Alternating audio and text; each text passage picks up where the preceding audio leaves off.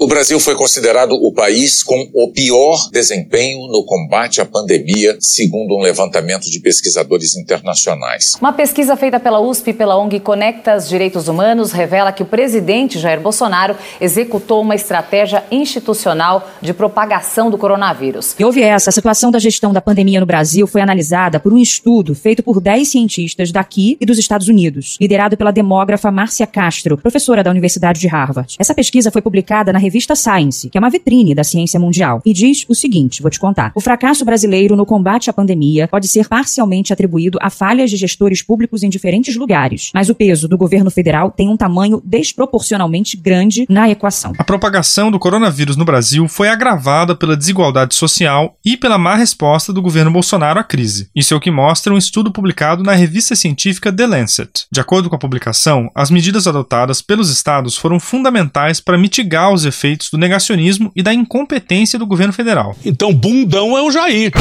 Medo e delírio em Brasília. É uma canalice que vocês fazem. Olá, bem-vindos ao Medo e Delírio em Brasília com as últimas notícias dessa bad trip escrota em que a gente se meteu. Bom dia, boa tarde, boa noite por enquanto. Eu sou o Cristiano Botafogo e o Medo e Delírio em Brasília, medo e delírio em Brasília.wordpress.com é escrito por Pedro Daltro. Essa é a edição dia 835. Foda-se. Oh, como o cara é grosso. Bora passar raiva? Bora. Bora. Bora! Bora! 2022. Porra Brasil, porra Brasil, com sinceridade, Bolsonaro Bolsonaro deve estar enfiando compulsivamente a cabeça na quina de alguma mesa do palácio. Tocante a cabeça, eu sou. Ia deixar contigo aí. Entrou pedra na cabeça dele, mas já está parcialmente recuperado. Matéria não assinada no Poder 360, intitulada Lula amplia vantagem sobre Bolsonaro no segundo turno e venceria por 52 a 34. Ei, ei, ei, ei, ei, olha o problema aí. Pesquisa Poder Data, realizada em todo o Brasil com 3.500 entrevistas nessa semana, entre 12 e 14 de abril, indica que Luiz Inácio Lula da Silva, do PT, teria 18 pontos de vantagem sobre Jair Bolsonaro. Ele deve estar sofrendo. Num eventual segundo turno na disputa pelo Palácio do Planalto. Chega! O petista teria 52% contra 34% do atual presidente. Caralho! Que surra, hein? Cadê o Bolsonaro fodão? Acabou! A curva do Lula sobe freneticamente e a do Bolsonaro patina, mas ainda estável. E por que as pessoas ainda apoiam Bolsonaro é uma questão não só para sociólogos, como também para antropólogos e psicólogos. Procura um psiquiatra, você não tá legal. Nesse contexto, a pesquisa Poder Data captou uma piora nas intenções de voto para Bolsonaro na comparação com um mês atrás, quando apenas Lula e Ciro Gomes do PDT venceriam o atual num eventual segundo turno. Agora, ele já não ganha de ninguém com segurança. Ninguém. Eu acho é pouco. E realmente, a gente colocou o mundo na mão dos homens e, obviamente, não deu certo. Bolsonaro tem mais intenções de voto entre os que ganham mais de 10 salários mínimos, 61%. Eu sou rica! E dos homens, 47%. Eu sou sujeito homem, eu sou macho pra caralho. Eu sou macho pra caralho. Comigo não tem caôzinho, não. Sou macho pra caralho. Eu sou macho pra caralho mesmo, parceiro. Uh, que mais? Lula supera o presidente em todos os outros, com destaque para os jovens, 69%. 69, frangaçado. Lógico. E as mulheres, 61%. Brasil chegou a vez de ouvir as Marias Mains, Marielles Malês. Pelo que indica essa pesquisa, jovens e mulheres vão salvar o país de um monte de barbudo. Eu mesmo vou votar no Lula. Obrigado, Neidoca, mas o Heleno vai ficar meio puto, hein? Eu quero que o Heleno vá pra puta que pariu. O Doril acabou, Neide. Vou ligar pra farmácia. Segundo o Poder Data, Bolsonaro perderia hoje num confronto direto para Lula, 52% a 34%. E para o empresário e apresentador da TV Globo, Luciano Huck, 48% a 35%. Loucura, loucura, loucura! Contra outros três possíveis candidatos testados, Bolsonaro ficaria apenas em situação de empate técnico. A margem de erro da pesquisa é de 1,8 ponto percentual, para mais ou para menos. Bolsonaro e João Dória, 38 a 37. Bolsonaro e Sérgio Moro, 38 a 37. Bolsonaro e Ciro Gomes, números 38 a 38. Foram 3.500 entrevistas em 512 municípios nas 27 unidades da federação. Os números do potencial de voto são bem interessantes. Os pesquisadores apresentaram os nomes e a pessoa podia escolher entre três opções. É o único que votaria, poderia votar nele e não votaria de jeito nenhum. De jeito nenhum. Para 37%, Lula é o único candidato passível de voto. Bolsonaro tem 31%. O mais perto do Bolsonaro é o Huck, Não há precedente disso na história da humanidade. com 16%. 18% dizem que poderiam votar no Lula. Eu dou um caso hipotético, deixar bem claro, um caso hipotético. 16% poderiam votar em Bolsonaro e 30% poderiam votar em Huck. Quem também tem 30% é o Dória. Calcinha merda, hein? A última pergunta é a que mais interessa, porque testa a rejeição. E aí, Lula tem menos rejeição que Bolsonaro. Cala a boca, não perguntei nada. Lula tem 41% e Bolsonaro 50%. Bolsonaro tem menos votos e mais rejeição do que o Lula. O capitão e os generais devem estar desnorteados. Ô Cristiano, você e o Pedro não tem nada a dizer depois daquele editorialzinho de vocês dizendo que a minha candidatura era boa pro Bolsonaro porque o antipetismo ainda era muito grande? Cadê o Pedro? Ele é mudo? Pau no cu do mudo, pau no cu do mudo, pau no cu do mudo, pau no cu do mudo. Ô Lula, de fato, a gente ficou bem surpreso com esses números aí, mas eu acho até que você também deve ter ficado surpreso. Porque, porra, a pesquisa anterior tinha sido da XP e PESP, com dados coletados de 29 a 31 de março. Essa aí do Poder Data é de 12 a 14 de abril, ou seja, coisa de nem 15 dias depois. Sempre dizem que pesquisa é filme não foto, que o que tem que se olhar é a tendência e não tanto a posição. E por mais que a pandemia cague um pouco a metodologia por ser feita só por telefone, puta que pariu, né? Ô Lula, a gente achava que você era um candidato problemático, entre aspas, porque a prioridade é tirar a caralha do Bolsonaro. E você tinha, segundo as pesquisas até então, uma rejeição forte, alta. Agora, numa perspectiva em que se confirmam esses números Porra, aí, mimimi gente... do caralho, chore na minha, companheiro. Mas tem isso aqui, ó. Bela Megali no Globo no dia 16.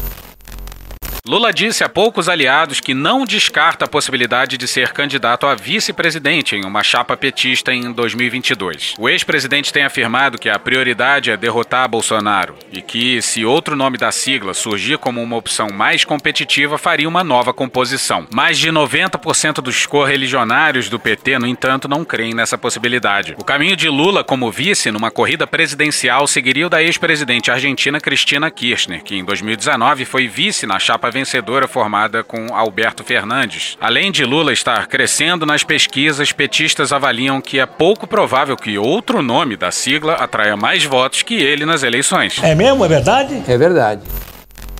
E segundo a última data poder, por nível de rejeição, temos Huck com 48%, Ciro com 57%, Moro com 60%. E Dória com 55. E essa foi só uma das notícias boas pro petista. Ontem, Lula ainda viu as condenações anuladas de forma definitiva pelo plenário do STF. Condenações essas, especula-se que devam prescrever antes que consigam ser julgadas, o que o coloca até o momento livre, desimpedida. para concorrer em 22. Aí o Bolsonaro o quê? Desesperou. Essa decisão do Supremo de hoje, de hoje então, o Lula tá elegível para 22. Chupa que a cana é doce, meu filho. O Brasil não, não- não quebrou no último ano, no penúltimo ano, ou no governo A, B ou C. O Brasil vem numa situação bastante complicada há décadas. Há décadas. Alguns querem que eu resolva, né? Limpe a casa quase que sozinho de uma hora para outra. Não quero jamais me intitular como faxineiro do Brasil. Também estamos varrendo a esquerda para fora do Brasil. Aquele que vai resolver os problemas do Brasil, o salvador da pátria. Steve Kunda, líder de igreja evangélica na França, diz que o presidente foi estabelecido por Deus Deus escolheu as coisas loucas. para guiar o país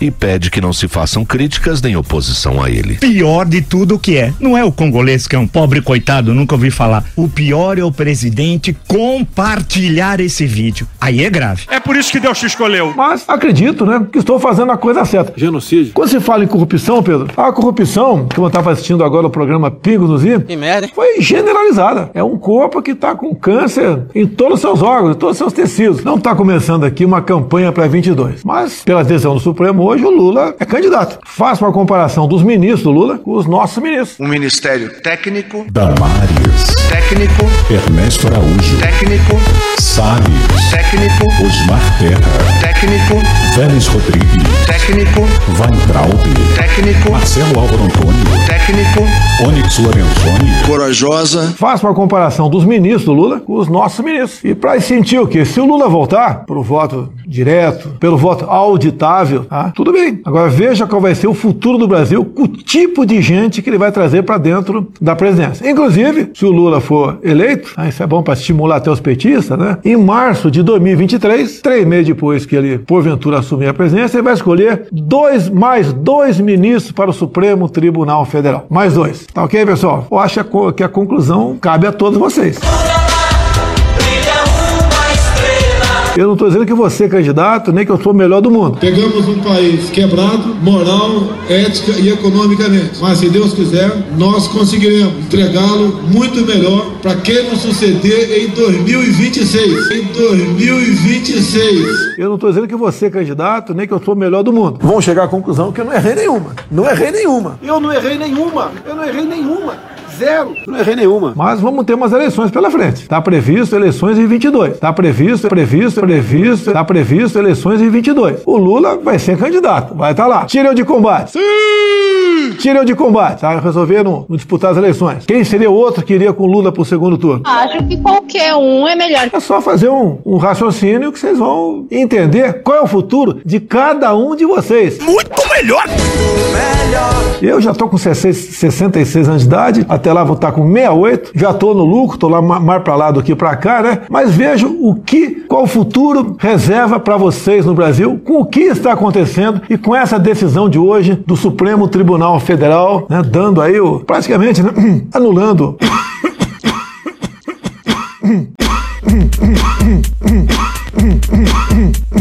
anulando as condenações do Lula e tornando, então, elegível mais duas vagas no Supremo para, para o PT. Se o povo, cada vez mais, se interar, se informar, cutucar seu vizinho, começar a mostrar para ele qual o futuro do nosso Brasil, a gente ganha essa guerra. Eu sei onde está o câncer do Brasil. Eu sei onde está o câncer do Brasil. Jair Messias Bolsonaro! Atenção, Paulo Guedes. A Malu Gaspar escreveu um belo relato sobre os bastidores do orçamento. É basicamente isso aqui. Dedo no cu e gritaria, dedo no cu e gritaria. E aqui a gente vai fazer um breve resumo porque é pouco tempo para muita Doideira! O Guedes quer que o Bolsonaro vete o orçamento, mas o Lira já deu o papo. Andresa Matais e Murilo Rodrigues Alves no Estadão no dia 15. Abre aspas. Você não tem um problema hoje, mas passará a ter. Fecha aspas, disse Lira a Bolsonaro ao seu estilo, sem meias palavras. Relação muito saudável essa, hein? Os remédios políticos no parlamento são conhecidos e são todos amargos, alguns fatais. Basicamente um Say what again? Say what again? I dare you. I double dare you, motherfucker. Say what one more goddamn time. Já o ministro da Economia, Paulo Guedes, Paulo Guedes! voltou a defender o veto com o argumento de que Bolsonaro pode cometer crime de responsabilidade, que poderia acabar desembocando num processo de impeachment. Uma zona de incerteza, uma zona de impeachment, de responsabilidade fiscal. Guedes, mais uma vez, chegou a colocar o cargo à disposição. Mas não foi levado a sério. Filha da puta. e Caralho! parece que Virou passeio! Para um dos presentes à reunião no Planalto, o problema é que Bolsonaro vê a ameaça de impeachment por toda parte. Memes! Everything I see is memes! E olha que ele fala isso desde 2019. A desculpa preferida dele era: se eu assino isso, pode dar impeachment. Pior que uma decisão mal tomada é uma indecisão. Ele tem uma tremenda tendência a aderir a qualquer teoria da conspiração, né? Isso não é de hoje. Quando chegava naqueles apartamentos funcionais dele em Brasília, ele evitava tomar água que estava na geladeira, que estava lá há muito tempo. Ele tomava da, água da torneira, com medo de que alguém pudesse ter envenenado a água dele. O carro ficava parado, estacionado por muito tempo, o carro dele. Antes de entrar, ele olhava embaixo do carro para ver se não tinha uma bomba escondida lá. Quando levou a facada, ele não quis ir para o hospital que foram tratados os ex-presidentes petistas. Poderia haver gente lá que iria matá-lo. Teve uma época que ele só conversava lá no Palácio da Alvorada, só conversava ao lado da piscina, porque era um lugar ao ar livre e assim ficaria mais difícil grampeá-lo. E sabe quem ele achava que grampeava ele? O vice-presidente Hamilton Mourão, que queria tomar o lugar dele. Certamente podemos chamar isso de uma mente paranoica, né? Ou pelo menos tendente a teorias conspiratórias. Ah, o presidente é irresponsável. Ele é maluco. Ele é genocida. Não é assim? Volta pro Estadão. Lira apresentou como solução para o impasse a sanção total do orçamento, seguida do envio de um projeto de lei para corrigir os excessos de emendas parlamentares encaixadas pelo relator senador Márcio Bitar, sob o patrocínio do ex-presidente do Senado, Davi Alcolumbre. Sacou? Agora eles vão aprovar um orçamento fictício e vão corrigir depois. Puta que pariu! O projeto também serviria para refazer as projeções de gastos obrigatórios que foram subestimados, incluindo, por exemplo, o impacto do reajuste do salário mínimo nos benefícios sociais. Nem reajustar o salário eles foram capazes. Lembrando que os gênios. Gênio! Calcularam os gastos previdenciários sem se basear na reforma da Previdência aprovada no ano passado. Te caiu o cu da bunda. Te caiu o cu da bunda. O problema é que o entorno do presidente teme que o Congresso não aprove o projeto, deixando Bolsonaro em risco. Casaram com o Centrão e não tem os votos. E a gente aqui o quê? A gente acha graça. Mesmo Lira dando a palavra de que o projeto será votado, há desconfianças. Sério? Para auxiliares do presidente, seguir essa receita seria deixar Bolsonaro nas mãos de um legislativo que já deu várias demonstrações de traição ao longo de sua história. É óbvio, velho, vai doer pra caralho. Interlocutores de Bolsonaro disseram ao Estadão que Lira tenta convencer o Planalto de que sua palavra vale. Três reais. A sugestão dada a Bolsonaro para que ele e o vice-presidente Hamilton Mourão fizessem uma viagem ao exterior. Mulher Maravilha. Abrindo espaço para Lira assumir a presidência e assim sancionar o orçamento, como revelou o Estadão, foi mencionada. Lira a tratou como ironia e brincou que, se assumir a presidência, vai fazer uma reforma ministerial. Pode ser melhor. Pior do que tá, não fica. E a começar pelo Guedes. O que precisa pro Guedes sair? Sexo selvagem. O Bolsonaro tem que cuspir na cara dele em público? O Lira precisa dar um tapa na cara dele na frente das câmeras? Na reunião, o ministro da Economia bateu a todo momento na tecla dos riscos de perda de mandato, ou ainda de Bolsonaro se tornar inelegível. Deus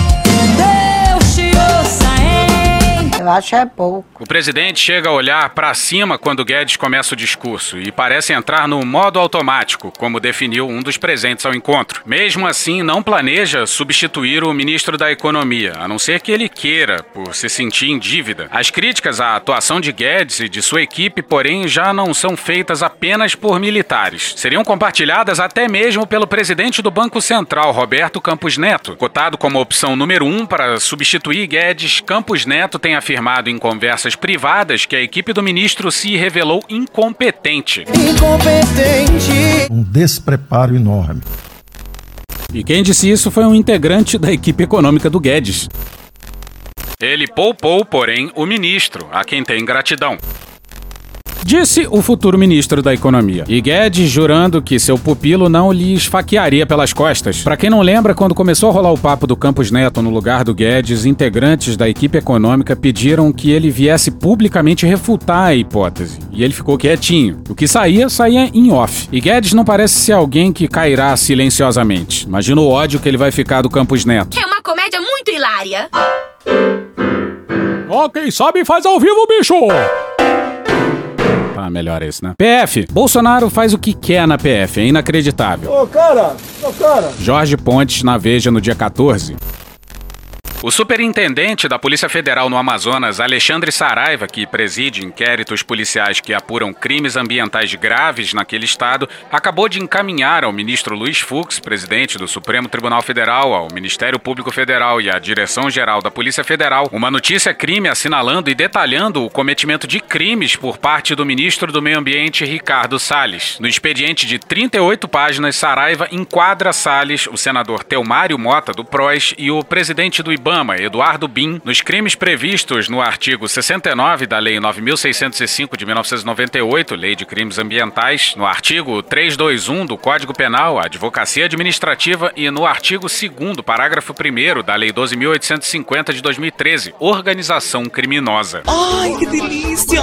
As condutas teriam sido cometidas no âmbito da Operação Randoantros, que, capitaneada pela Superintendência Regional do Amazonas, foi responsável pela apreensão recorde recorde de aproximadamente 200 mil metros cúbicos de madeira em toras extraídas ilegalmente por organizações criminosas que atuam na região. Para quem acompanha a atuação escancaradamente antiambiental do Ministério do Meio Ambiente, parece que o tipo penal previsto no artigo 69 da Lei 9605 de 1998, ou seja, obstar ou dificultar a ação fiscalizadora do poder público no trato de questões ambientais, foi elaborado sob medida para Salles, e passando a boiada. O delegado Alexandre Saraiva tem sido, nos últimos 10 anos, um dos expoentes da Polícia Federal no enfrentamento à delinquência ambiental institucionalizada que atinge nosso país e que vem alvejando com prejuízos irreversíveis nossos preciosos recursos naturais. Que a postura decidida e desassombrada do delegado Saraiva inspire outros colegas delegados que presidem inquéritos policiais que investigam grandes esquemas pilotados pelos poderosos da vez. O autor do texto, Jorge Ponte, já foi delegado da PF e coloca a mão no fogo pelo Saraiva. A gente aqui já não sabe não se ele foi escolhido para chefiar a PF na Amazônia, em pleno governo Bolsonaro, é porque tem coisa aí. E além disso, Bolsonaro queria Saraiva na chefia da PF do Rio, e só não rolou porque o Moro peitou. Bom, tendo em mente e ditas tais ressalvas, a gente quer mais que o Salles se... E adivinha, o delegado de fato caiu. Matéria no G1 no dia 15. A direção da Polícia Federal decidiu nessa quinta-feira substituir o superintendente do Amazonas, o delegado Alexandre Saraiva. Eu ganhei! Mano, corra, rapaz. Renan vem aí. 04 é transão. Não, porra, é outro Renan, Renan Calheiros. Ai, o Renan vem aí para se vingar do Jair lá na CPI. Oi! O governo, Coxinha? Ganhou também, tudo na bunda, tudo. O governo fez de tudo para conseguir a relatoria da CPI, mas. Atenção! Vera Magalhães no Globo no dia 16.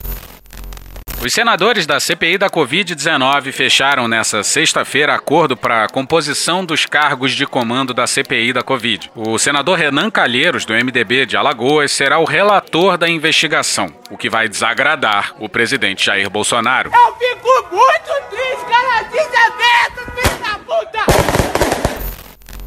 E aqui a gente retoma o Medo e Delírio quando nem tinha podcast ainda. O último post do blog de 2018 tinha algumas previsões equivocadas sobre 2019. Mas a que vai a seguir envelheceu muito bem. O que o Renan vai fazer com esse governo vai ter que passar no Xvideos. Sexo selvagem. Em outro tópico desse mesmo dia lá de dezembro de 2018 tinha o seguinte texto.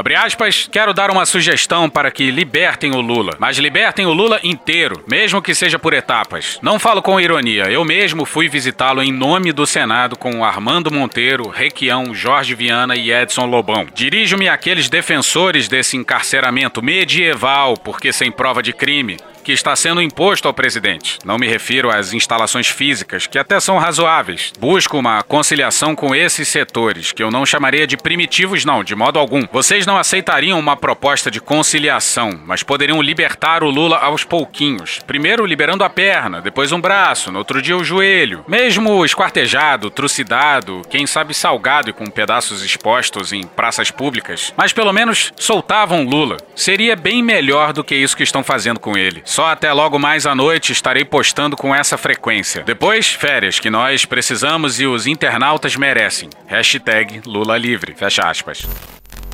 Aí o Pedro comentou, e vou citar ele aqui, abre aspas, bem, por essa última jogada o Renan tá dando all-in numa implosão do governo. E se tem alguém que entende de Brasília, é o Renan, fecha aspas. Aí nesse mesmo post o Pedro colocou um vídeo de um maluco tomando um caldo atrás de caldo em Nazaré, uma praia portuguesa que tem as maiores ondas do mundo. O surfista caiu da onda e tomou uma sequência de ondas na cabeça. E embaixo do texto o seguinte texto, veja como soa em 2021. A série tá vindo. A gente é só um pontinho em meio às ondas gigantes. A gente vai tomar uma onda atrás da outra na cabeça. Vai parecer que a gente tá se afogando, mas uma hora a superfície chega e o oxigênio volta aos pulmões. Ser pessimista é uma coisa. Ser derrotista é outra completamente diferente.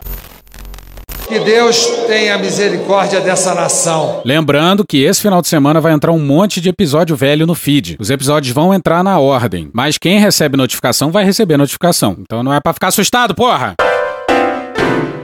E hoje ficamos por aqui. Veja mais, muito mais em medo o blog escrito por Pedro Daltro. Esse episódio usou áudios de Paulo Gala, Jovem Pan News, podcast Boletim Folha e Jornalismo TV Cultura. Thank you! Contribua com a nossa campanha de financiamento coletivo. É só procurar por Medo e Delírio em Brasília no PicPay ou ir no apoia.se barra Medo e Delírio. Porra, doação ao caralho, porra. Não tem nem dinheiro pra me comprar um jogo de videogame, morou, cara? Pingando um capilé lá, vocês ajudam a gente a manter essa bagunça aqui. Assine o nosso feed no seu agregador de podcast favorito e escreve pra gente no Twitter. As outras redes a gente realmente não consegue ver. O nosso maravilhoso faz tudo Bernardo agora tá alimentando outras duas redes. Ele coloca algumas coisas no Instagram e num canal no Telegram chamado Cortes, Medo e Delírio em Brasília. Então dá uma chegada lá que ele coloca coisa boa lá. Eu sou Cristiano Botafogo, um grande abraço e até a próxima. Bora passar a raiva junto? Bora. Permite uma parte? Não lhe dou a parte. Não lhe dou a parte. Olá, aqui Paulo Gala. Os Estados Unidos pode crescer até 7% nesse ano. Eu acho que pelo menos uns 5% eles vão crescer. Resposta americana fantástica, né? O Biden com um pacotaço de estímulo de 4 trilhões de dólares. E eu acho que já começa a se colocar essa tendência aí clara e forte de recuperação americana. Os pacotes de estímulo funcionam, né? Funcionam. Né? A China está mostrando isso há vários anos já. Saiu o dado do crescimento absurdo da China de 18% no primeiro trimestre desse ano lembrando, 18%, vou repetir o número, tá? Ano passado, no primeiro trimestre, o PIB da China caiu por conta do lockdown, do, do Covid, Wuhan, várias cidades ficaram praticamente paradas e fechadas. Agora tá aí, a China voltando com a força toda, Estados Unidos também crescendo, o desemprego já já vai cair muito, Europa também tá se virando. E no Brasil a gente segue nas trevas, né? Com o dogma do teto dos gastos, que é uma estupidez completa, inclusive que os economistas de mercado insistem em defender, algo completamente incompreensível, né? Já beira realmente o nível de culto, é o único país no mundo que faz isso, é o Brasil, diga-se de passagem, ninguém faz nada parecido, né? E o Brasil vai se destacar de novo como párea do mundo, porque todas as economias estão se recuperando, vacinação acelerando, o negacionismo brasileiro vai resultar num PIB ridículo desse ano, vamos crescer 2, 2,5% se muito, enquanto que o mundo rico e todos os emergentes, especialmente os emergentes da Ásia, vão voar, vão se recuperar muito, né? E o Brasil vai ficando aí pro ocaso da história, né? Um país ignorante, negacionista em todos os aspectos, inclusive econômico, inclusive econômico, repito da equipe econômica, do Paulo Guedes e todo mundo. Seguimos afundando como uma âncora e Estados Unidos e o resto do mundo seguem acelerando. Porra! Porra! Porra! Porra! Putinha do poço. Problemas? Pornô. Paralelepípedo de crack? Paralelepípedo de crack. Paralelepípedo de crack. Presidente, por que sua esposa Michele recebeu 89 mil de Fabrício Queiroz? Parte terminal do aparelho digestivo. Bum. Que bom do bom. Agora, o governo tá indo bem. Eu não errei nenhuma. Eu não errei nenhuma. Zero. Porra! Será que eu tô errando falar isso daí? Não tem como não dar errado. Vai dar errado. Tem tudo para não dar certo. O cu dilatado.